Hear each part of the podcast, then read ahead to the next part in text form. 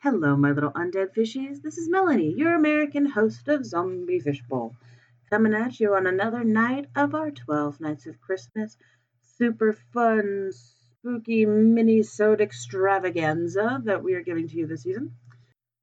I really do hope you're enjoying this because honestly, very few things in this world give me more pleasure than telling stories. It's just something that I really love doing, and I'm really grateful to share it with you. I know that my editing and my recording is a little off. Just got a new microphone that I hope you like it. It's really nice. So hopefully a lot of the problems I've been having before should not be affecting now. But it is what it is. All right, so let's just get into it. Tonight I will be reading to you The Kit Bag by Algernon Blackwood. Side note, best name ever.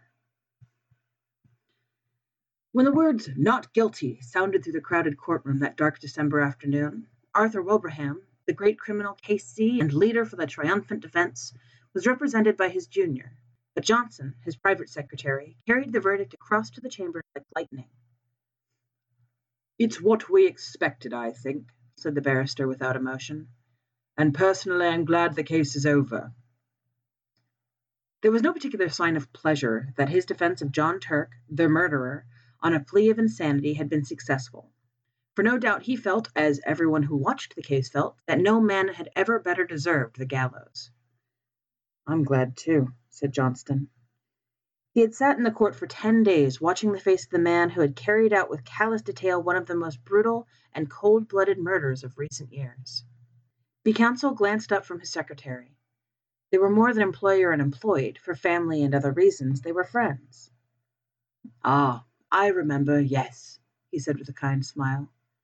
And you want to get away for Christmas. You're going to skate and ski in the Alps, aren't you? If I was your age, I'd come with you. Johnson laughed shortly. He was a young man of twenty six with a delicate face like a girl's. I can catch the morning boat now, he said. I'm glad it's over because I've seen the last of that man's dreadful face. It's positively haunted me.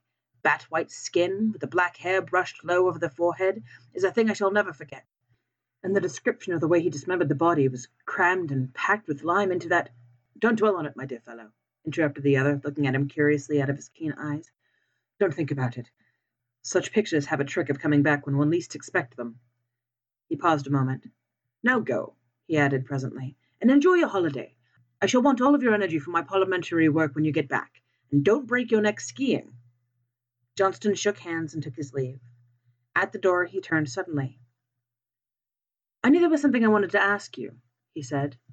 Would you mind lending me one of your kit bags? It's too late to get one tonight, and I leave in the morning before the shops are open. Of course. I'll send Henry over with it to your rooms. You'll have it the moment I get home. I promise to take great care of it, said Johnson gratefully, delighted to think that within thirty hours he would be nearing the brilliant sunshine of the high Alps in winter. The thought of that criminal court was like an evil dream in his mind. He dined at his club and went on to Bloomsbury, where he occupied the top floor in one of those old gaunt houses in which the rooms are large and lofty. The floor below his own was vacant and unfurnished, and below that were other lodgers whom he did not know. It was cheerless, and he looked forward heartily to a change. The night was even more cheerless. It was miserable, and few people were about. A cold, sleety rain was driving down the streets before the keenest east wind he had ever felt. It howled dismally among the big, gloomy houses of the great squares, and when he reached his rooms he heard it whistling and shouting over the world of black roofs beyond his windows. In the hall he met his landlady, shading a candle from the draught with her thin hand. This came by a man from Mr. Wilbraham's, sir? She pointed to what was evidently the kit bag, and Johnson thanked her and took it upstairs with him. I shall be going abroad in the morning for ten days, Mrs. Monks, he said. I'll leave an address for letters. And I'll hope you have a Merry Christmas, sir, she said in a raucous, wheezy voice that suggested spirits, and better weather than this. I hope so too, replied her lodger, shuddering a little as the wind went roaring down the street outside. When he got upstairs, he heard the sleet volleying against the window panes.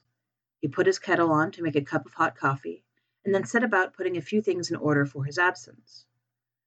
And now I must pack, such as my packing is. he laughed to himself and set to work at once. He liked the packing, for it brought the snow mountains so vividly before him, and made him forget the unpleasant scenes of the past ten days. Besides, it was not elaborate in nature. His friend had lent him the very thing a stout canvas kit bag, sack shaped, with holes round the neck for the brass bar and padlock. It was a bit shapeless, true, and not much to look at, but its capacity was unlimited, and there was no need to pack carefully. He shoved in his waterproof coat, his fur cap and gloves, his skates and climbing boots, his sweaters, snow boots, and ear caps, and then on the top of these he piled his woolen shirts and underwear, his thick socks, puttees, and knickerbockers. The dress suit came next, in case the hotel people dressed for dinner, and then, thinking of the best way to pack his white shirts, he paused a moment to reflect. That's the worst of these kit bags, he mused vaguely, standing in the center of the sitting room where he had come to fetch some string. It was after ten o'clock, a furious gust of wind rattled the windows as though to hurry him up, and he thought with pity of the poor Londoners whose Christmas would be spent in such a climate.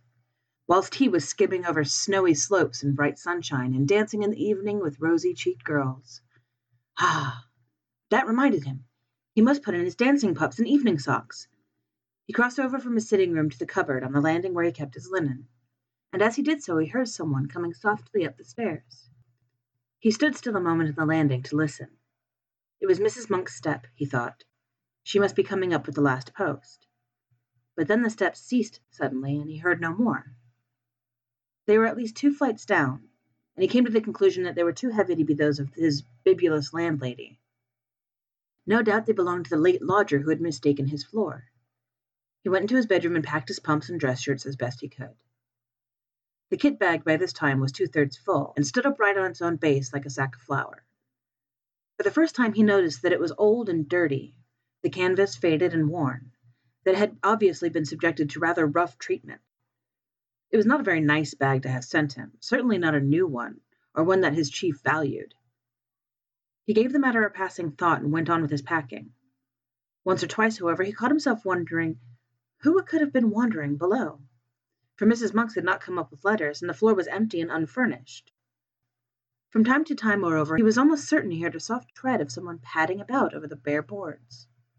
Cautiously, stealthily, as silent as possible. And further, that the sounds had been lately coming distinctly nearer. For the first time in his life, he began to feel a little creepy. Then, as though to emphasize this feeling, an odd thing happened as he left the bedroom, having just packed his recalcitrant white shirts, he noticed that the top of the kit bag lopped over towards him with an extraordinary resemblance to a human face. The canvas fell into a fold like a nose and forehead, and the brass rings for the padlock just filled the position of the eyes. A shadow, or was it a travel stain? For he could not tell exactly, looked like hair. It gave him rather a turn, for it was so absurdly, so outrageously like the face of John Turk, the murderer. He laughed and went into the front room where the light was stronger. Oh, that horrid case has got on my mind, he thought. I should be glad of a change of scene and air. In the sitting room, however, he was not pleased to hear that stealthy tread upon the stairs, and to realize that it was much closer than before, as well as unmistakably real. And this time he got up and went out to see who it could be creeping out about on the upper staircase at so late an hour.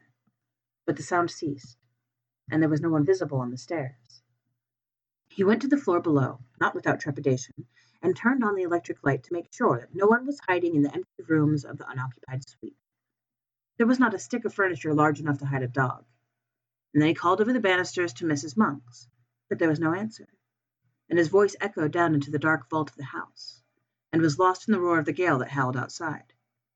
Everyone was in bed and asleep, everyone except himself and the owner of this soft, stealthy tread. My absurd imagination, I suppose, he thought. It must have been the wind after all, although it seemed so very real and close. I thought. He went back to his packing. It was by this time getting on towards midnight. He drank his coffee up and lit another pipe, the last before turning in. It is difficult to say exactly at what point fear begins, when the causes of that fear are not plainly before the eyes. Impressions gather on the surface of the mind, film by film, as ice gathers upon the surface of still water, but often so lightly that they claim no definite recognition from the consciousness. Then a point is reached where the accumulated impressions become a definite emotion, and the mind realizes that something has happened. With something of a start, Johnson suddenly recognized that he felt nervous, oddly nervous. Also, that for some time past the causes of this feeling had been gathering slowly in his mind, but that he had only just reached the point where he was forced to acknowledge them. It was a singular and curious malaise that had come over him, and he hardly knew what to make of it. He felt as though he were doing something that was strongly objected to by another person, another person, moreover, who had some right to object. It was a most disturbing and disagreeable feeling, not unlike the persistent promptings of conscience almost. In fact, it was as if he were doing something he knew to be wrong. Yet he searched vigorously and honestly in his mind. He could nowhere lay the finger upon the secret of his growing uneasiness, and it perplexed him. More, it distressed and frightened him. Pure nerves, I suppose, he said aloud with a forced laugh. Mountain air will cure all of that. Ah, he added, still speaking to himself. Oh, and that reminds me, my snow glasses.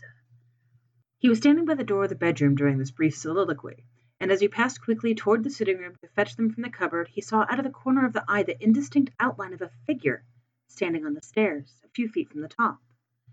It was someone in a stooping position, with one hand on the banisters and the face peering up towards the landing. And at that same moment he heard a shuffling footstep. The person who had been creeping about below all this time had at last come up to his own floor. Who in the world could it be? And what in the name of heaven did they want? Johnson caught his breath sharply and stood stock still. Then, after a few seconds' hesitation, he found his courage and turned to investigate. The stairs, he saw to his utter amazement, were empty. There was no one.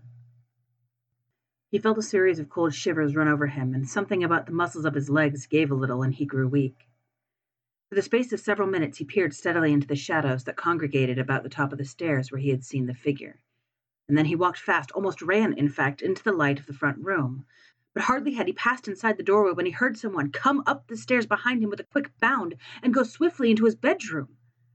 It was a heavy, but at the same time a stealthy footstep, the tread of somebody who did not wish to be seen. And it was at that precise moment that the nervousness he had hitherto experienced leapt the boundary line and entered the state of fear, almost of acute, unreasoning fear. Before it turned into terror, there was a further boundary to cross, and beyond that again lay the region of pure horror. Johnson's position was an unenviable one. By Jove, that was someone on the stairs then, he muttered, his flesh crawling all over. And whoever it was has now gone into my bedroom. His delicate pale face turned absolutely white, and for some minutes he hardly knew what to think or do. Then he realized intuitively that delay only set a premium upon fear, and he crossed the landing boldly and went straight into the other room, where, a few seconds before, the steps had disappeared. Who's there? Is that you, Mrs. Monks? he called aloud as he went, and heard the first half of his words echo down the empty stairs, while the second half fell dead upon the curtains in a room that apparently held no other human figure than his own. Who's there? he called again in a voice unnecessarily loud and that only just held firm. What do you want here? The curtains swayed very slightly, and as he saw it, his heart felt as if it almost missed a beat. Yet he dashed forward and drew them aside with a rush. A window, streaming with rain, was all that met his gaze. He continued his search, but in vain. The cupboards held nothing but rows of clothes, hanging motionless, and under the bed there was no sign of anyone hiding. He stepped backwards into the middle of the room, and as he did so, something almost tripped him up. Turning with a sudden spring of alarm, he saw the kit bag. Odd, he thought. That's not where I left it. A few moments before it had surely been on his right, between the bed and the bath. He did not remember having moved it. It was very curious. What in the world was the matter with everything? Were all his senses gone queer? A terrific gust of wind tore at the windows, dashing the sleet against the glass with the force of a small gunshot and then fled away howling dismally over the waste of Bloomsbury roofs. A sudden vision of the Channel next day rose in his mind and recalled him sharply to realities. Well, there's no one here at any rate, that's quite clear, he exclaimed aloud. Yet at the same time he uttered them, he knew perfectly well that his words were not true, and that he did not believe them himself. He felt exactly as though someone was hiding close about him, watching all his movements, trying to hinder his packing in some way. And two of my senses, he added, keeping up the pretense. Having played me the most absurd tricks, the steps I heard and the figure I saw were both entirely imaginary. He went back to the front room, poked the fire into a blaze, and sat down before it to think. What impressed him more than anything else was the fact that the kit bag was no longer where he had left it. It had been dragged nearer to the door. What happened afterwards that night happened, of course, to a man already excited by fear, and, by a man that had not the full and proper control, therefore, of the senses. Outwardly, Johnson remained calm and master of himself to the end, pretending to the very last that everything he witnessed had a natural explanation, or was merely delusions of his tired nerves, but inwardly, in his heart, he knew all along that someone had been hiding downstairs in the empty suite when he came in, that this person had watched his opportunity, and then stealthily made his way up to the bedroom, and that all that he saw afterwards, from the moving of the kit bag to, well, to the other things the story has to tell, were caused directly by the presence of this invisible person. And it was here, just when he most desired to keep his mind and thoughts controlled, the vivid pictures received day after day upon the mental plates exposed in the courtroom of the Old Bailey came strongly to light, and developed themselves in the dark room of his inner vision. Unpleasant haunting memories have a way of coming to life again just when the mind least desires them. In the silent watches of the night, on sleepless pillows, during the lonely hours spent by sick and dying beds. And so now, in the same way, Johnson saw nothing but the dreadful face of John Turk, the murderer, glowering at him from every corner of his mental field of vision, the white skin, the evil eyes, and the fringe of black hair low over the forehead. All the pictures of those ten days in court crowded back into his mind unbidden and very vivid. This is all rubbish and nerves, he exclaimed at length, springing with sudden energy from his chair. I shall finish my packing and go to bed. I'm overwrought and tired, no doubt, at this rate, and I shall hear steps and things all night. But his face was deadly white all the same. He snatched up his field glasses and walked across to the bedroom, humming a music hall song as he went, a trifle too loud to be natural. And the instant he crossed the threshold and stood within the room, something turned cold about his heart, and he felt that every hair on his head stood up. The kit bag lay close in front of him, several feet nearer to the door than he had left it, and just over its crumpled top he saw a head and face slowly sinking down out of sight as though someone were crouching behind it to hide and at the same moment a sound like a long drawn out sigh was distinctly audible in the still air about him between the gusts of the storm outside. Johnson had more courage and will power than the girlish indecision of his face indicated, but at first such a wave of terror came over him that for some seconds he could do nothing but stand and stare. A violent trembling ran down his back and legs, and he was conscious of a foolish, almost a hysterical impulse to scream out loud. That sigh seemed in his very ear, and the air still quivered with it. It was unmistakably a human sigh. Who's there? he said at length, finding his voice. But though he meant to speak with loud decision, the tones came out instead in a faint whisper, for he had partly lost control of his tongue and lips. He stepped forward so that he could see all round and over the kit bag. Of course, there was nothing there, nothing but the faded carpet and the bulging canvas sides. He put out his hands and threw open the mouth of the sack where it had fallen over, being only three parts full. And then he saw for the first time that round the inside, some six inches from the top, there ran a broad smear of dull crimson. It was an old and faded blood stain. He uttered a scream and drew back his hands as if they had been burnt. At the same moment, the kit bag gave a faint but unmistakable lurch forward towards the door. Johnson collapsed backwards, searching with his hands for the support of something solid, and the door being further behind him than he realized, received his weight just in time to prevent his falling, and shut to with a resounding bang. At the same moment, the swinging of his left arm accidentally touched the electric switch, and the light in the room went out. It was an awkward and disagreeable predicament, and if Johnson had not been possessed of real pluck, he might have done all manner of foolish things. As it was, however, he pulled himself together and groped furiously for the little brass knob to turn the light on again but the rapid closing of the door had set the coats hanging on it a swinging, and his fingers became entangled in a confusion of sleeves and pockets, so that it was some moments before he found the switch. And in those few moments of bewilderment and terror, two things happened that sent him beyond recall, over the boundary, into the region of genuine horror. He distinctly heard the kit bag shuffling heavily across the floor in jerks. And close in front of his face sounded once again the sigh of a human being. In his anguished efforts to find the brass button on the wall, he nearly scraped the nails off of his fingers. But even then, in those frenzied moments of alarm, so swift and alert are the impressions of a man keyed up by vivid emotion, he had time to realize that he dreaded the return of the light, and that it might be better for him to stay hidden in the merciful screen of darkness. It was but the impulse of a moment, however, before he had time to act upon it, that he had yielded automatically to the original desire, and the room was flooded again with light. The second instinct had been right.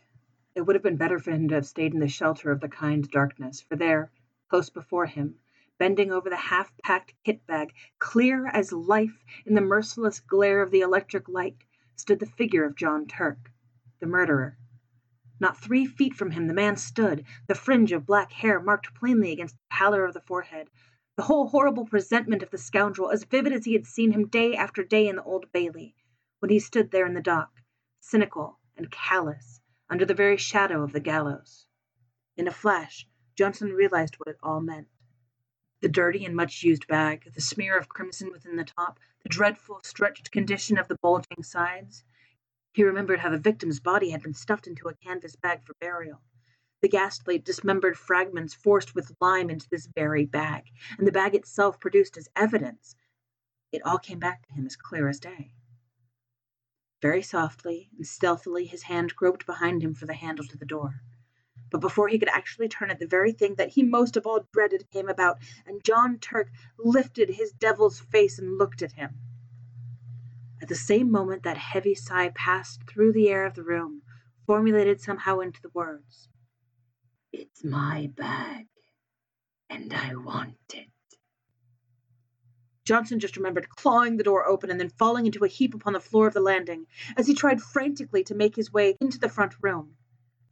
He remained unconscious for a long time, and it was still dark when he opened his eyes and realized that he was lying, stiff and bruised, on the cold boards.